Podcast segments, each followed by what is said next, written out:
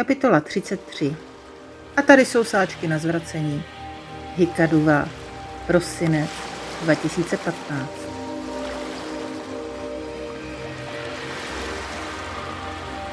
A co je to ta voda? Slyším od někud z dálky otázku dvou malých okounů poté, co se jich starý sumec optal, jaká dnes byla. Tak vypnu budík. Zvláštní sen.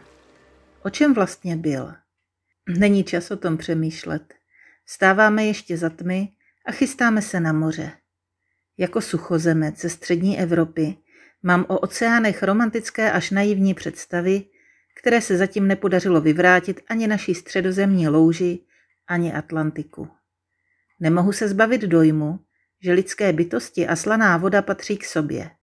Že jsme jako nahé opice přirozeně uspůsobeny k životu na pláži v těsné blízkosti toho mocného živlu. A kdysi dávno jsme udělali obrovskou chybu, když jsme ten svůj ráj mezi azurovými vlnkami a kokosovými palmami ukrytý někde v zapadlém koutu Afriky opustili. Občas přemýšlím, kterého pomíleného blouda napadlo jít hledat snadnější život kamsi do Evropy. To jsme si teda pomohli. Už přijel Asanka, tak pojď, vytrhne mě Lea z rozjímání. Cestou do přístavu zastavujeme v malebné zátočině. Pár metrů od břehu tu na vysokých kůlech posedává několik rybářů. Tento způsob lovu ryb je pro zdejší oblast typický. Bývá vyobrazen na mnoha pohledech i prospektech. Překvapuje mě jediné. Proč nejsou otočeni čelem k moři, ale do jednoho sedí směrem k nám? Takhle přeci nemůžou nic chytit. Ale mohou, zaslechnu Leu při vystupování z auta. Je to skoro až biblický výjev. Na můj udivený pohled dodává. I pravil Ježíš Šimonovi a Androvi na břehu Galilejského jezera. Pojďte za mnou a udělám z vás rybáře lidí. A oni šli. Odhadla to dobře. Sovy nebývají tím, čím se zdají být. Sotva vytáhnu foťák, už se od někud vyloupne rybářský bos, zamává na návnadu na kůlech, aby patřičně zapózovala, a rybky, rybičky, rubky, rupičky putují z naší do jeho kapsičky. Snad si, dámy, nemyslíte, že tu hoši takhle brzy ráno vysedávají jen tak z plezíru. Ještě je tma, to z těch fotek stejně nic nebude. Než se nadějete, objeví se chlapcům za zády tak nádherný úsvit, že vám vypadnou čočky a spadne brada. Má pravdu. Zprvu nepatrný červený proužek rozžhaví celou oblohu i hladinu oceánu do ruda. Postupně odhaluje nekonečné plátno pokryté odstíny vínové, rubínové, šarlatové, mrkvové, pomerančové. Jakmile si ten nahoře chystá na paletě šafrán, žene nás Asanka do auta, aby nám neujela loď. Naživo dokonalé, úchvatné, fascinující, na fotkách kýč. Dnes už u břehu moc chyb nechytíte a něčím se tihle lidé živit musí. Skutečné rybáře uvidíte až na moři, vysvětluje Asanka v autě.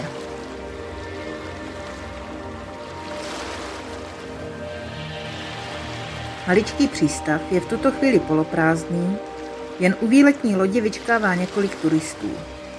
Přidáváme se do houfu a po chvíli jsme zváni na palubu. Široká bárka s vící 2 brněnských parníků se zde v přístavu jeví stabilně a vyrovnaně. Není důvod nenastoupit. Oceán je dnes absolutně klidný, madam. Nemusíte mít vůbec žádné obavy. Tady si vezměte plovací vestu. Tu musíte mít celou plavbu na sobě.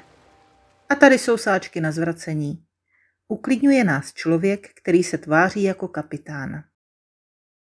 Okamžitě zabíráme místo, ze kterého se dá pohodlně fotit a filmovat. Loď se pomalu plní dalšími pasažéry a zhruba po 20 minutách vyplouváme. Čekají nás 4 hodiny na široširém oceánu, během nich snad uvidíme hejnu delfínů, velryb a možná dalších potvor. Lea sahá po malém průvodci, který je k dispozici vedle zmíněných pytlíků a krátí si dlouhý čas čtením. Já pobíhám po palubě a snažím se uložit do digitální paměti každičký detail naší dobrodružné plavby. Zatím putujeme podél pobřeží, které oplývá mnoha objekty hodnými zaznamenání. tu budhou, tu majákem, tu nějakou tou zvláštní palmou či rybářským domkem. Míjíme několik bárek s odvážnými mladíky, usazenými na vysokých, zřejmě ne moc pevných dřevěných konstrukcích. Mávají na nás a smějí se něčemu na celé kolo. Bodejť, vrátit se živa a zdráva, z plavby na něčem takovém a navíc úlovkem, to bych byla taky vysmátá jak lečo. Oni se tuti skuteční rybáři vůbec pohybují na roztodivných plavidlech. Nalodit se na některá z nich vyžaduje nejspíš pořádnou dávku odvahy nebo zoufalství. Jeden by se ostýchal použít je na brněnském prýdli, natož pro výpravu na oceán.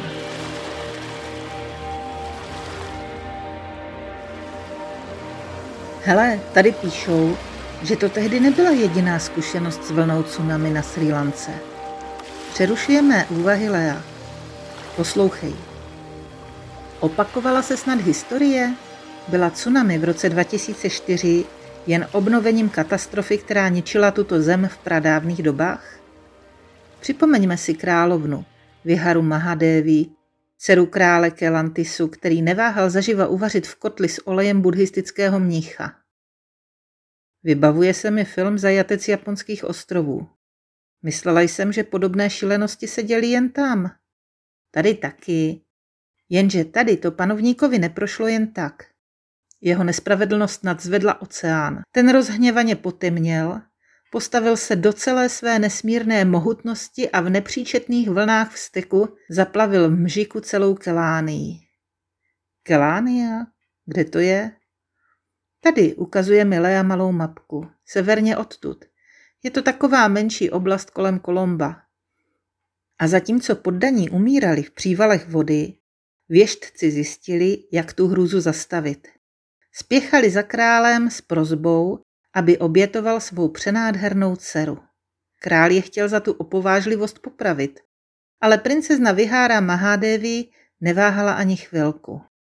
Souhlasila, že napraví všechny hříchy svého otce a svou zemi vykoupí.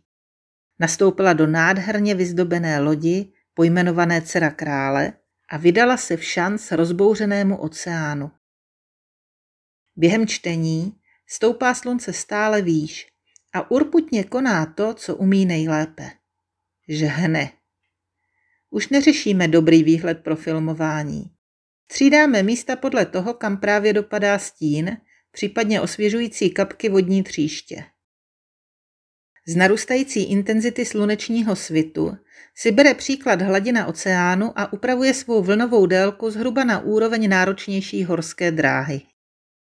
Rozhlížím se okolo. Dvě členky japonské výpravy plní dle pokynu kapitána první sáčky.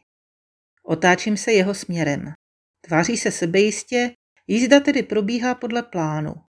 Pokud tvrdí, že je moře klidné, tak je zkrátka klidné. Rozumíte? Klidné. Tudíž není žádný důvod k panice. Jak asi vypadal takový rozbouřený oceán, do kterého se vydala princezna? Pokládám spíše řečnickou otázku. Myslím, že to není nic, co bych se zrovna teď chtěla dozvědět, zavírá Lea časopis. V amplitudách, kterých vlny aktuálně dosahují, se číst nedá.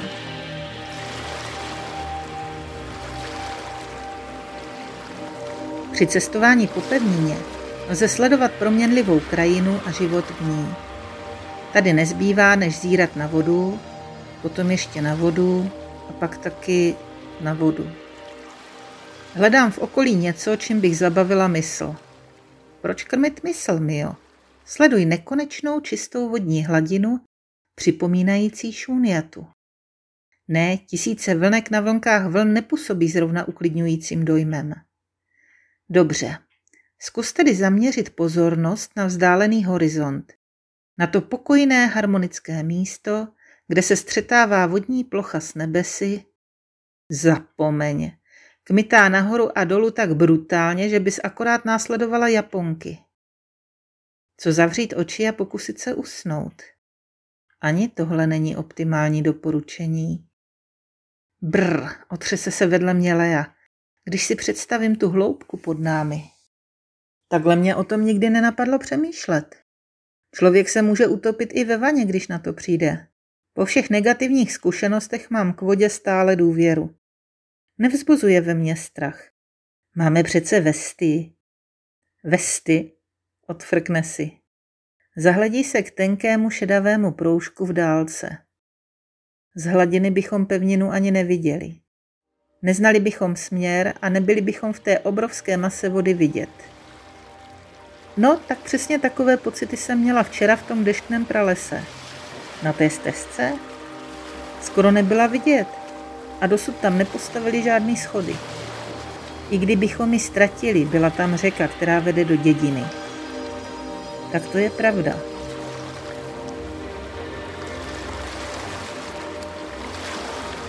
Snad jen několik stovek metrů od nás zdolává jednu z větších vln sesterská výletní loď. Při dalším zhoupnutí na pár vteřin překryje naše příď a právě ten kratičký moment stačí k tomu, aby zmizela z obzoru. Kde je?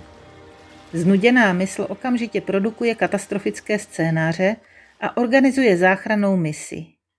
Po chvíli Lea ukazuje k zábradlí na druhém boku. Tam se náš parníček jakoby zázrakem vynořil. Onotný kus jinde a dál, než bychom čekali. Je to skutečně on? Je. A proč zrovna tam? To bude asi jedno z těch podivuhodných tajemství zdejšího oceánu. Nikdy do něj nepronikneme. Zůstává úžas z nekonečného prostoru okolo a vlastní nepatrnosti v něm. Sem tam se objevují maličké, jednomístné či dvoumístné rybářské bárky. Jejich přítomnost na tomto místě působí jako úplné bláznoství. Mávají na nás a všichni ukazují stejným směrem. Hladinu vody kolem nás zvířilo hejno malých živých torpéd.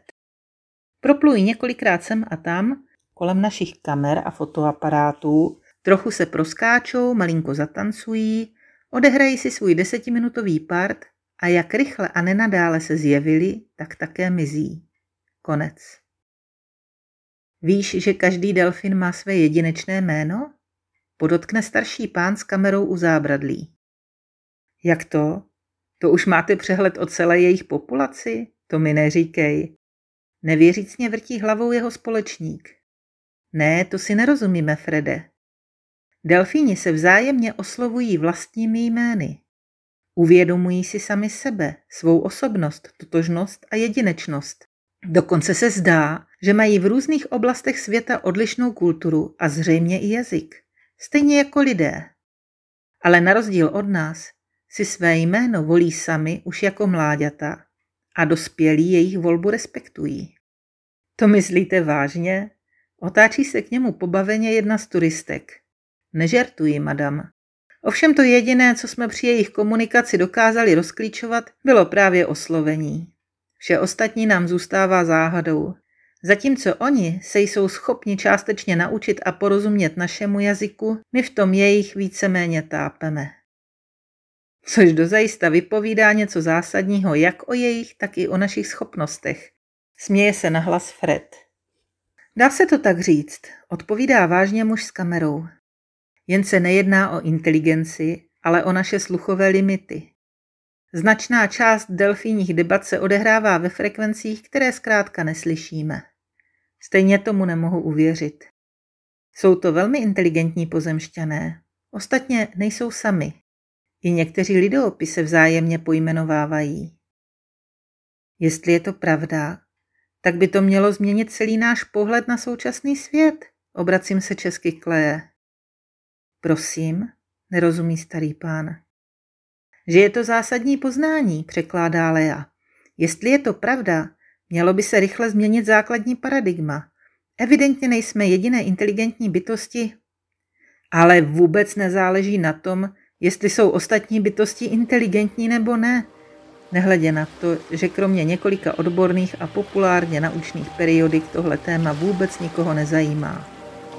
Všechno je jen o penězích. Zahledí se muž smutně do moře. A dál s ním není řeč. Během hovoru se loď pomalu stočila zpět k nepatrnému šedivému proužku pevniny v modré dálce. Moře se vydovádělo a hladina zvolňuje na úroveň, při které se dá znovu otevřít časopis a zjistit, jak svou první plavbu zvládla princezna. Kde jsme to skončili? Jo, tady. Jakmile se princezna vydala v šanc rozbouřenému oceánu, moře se sklidnilo a voda ustoupila. Jo, to se tady děje běžně, rozhlížím se po hladině, která právě převzala lůk jeho českého rybníka. Jen aby to nebyl klid před bouří. Nestraž zase. Král si zoufal, královna plakala a lidé, rozezleni ztrátou statečné a všemi milované princezny, začali panovníka obvinovat ze všech odpudivých skutků, kterých se kdy dopustil. Co s ním udělali? To tu raději nepíšou. Oceán, překvapen a dojat odvážným činem malé princezny, přestal řádit a donesl loď bezpečně do jižní části země, známé pod názvem Ruhuna. Jeli jsme okolo, podívej. Je to tady blízko Národního parku Jala. Ukazuje Milea znovu mapku. Ty kráso, to obeplula celou jižní část Srí Lanky. Nešetřím obdivem. Nám bohatě stačí těch pár desítek dnešních kilometrů. A teď se prameny rozcházejí v tom, zda její člun jako první spatřil rybář nebo rackové. O tom se tu vedou dlouholeté vědecké spory. Každopádně někdo z nich okamžitě spravil místního krále Kavantisu a ten přispěchal na břeh s okázalým průvodem. Uvítal princeznu s nejvyššími poctami. Byl tak ohromen jejím příběhem a uhranut její krásou, že ji okamžitě požádal o ruku. A žili šťastně až do smrti. Asio měli prý 2 syny, Dutu Gemunu a Sadatisu. Ten první je dodnes znám jako jeden z největších hrdinů Srí Lanky. Jak už to tak v pohádkách a legendách bývá, všechno zlé se v dobré obrátilo. Co asi dobrého přinesl oceán lidem při druhé tsunami, přemýšlím nahlas. A Sanka říkal, že pomohl ukončit občanskou válku.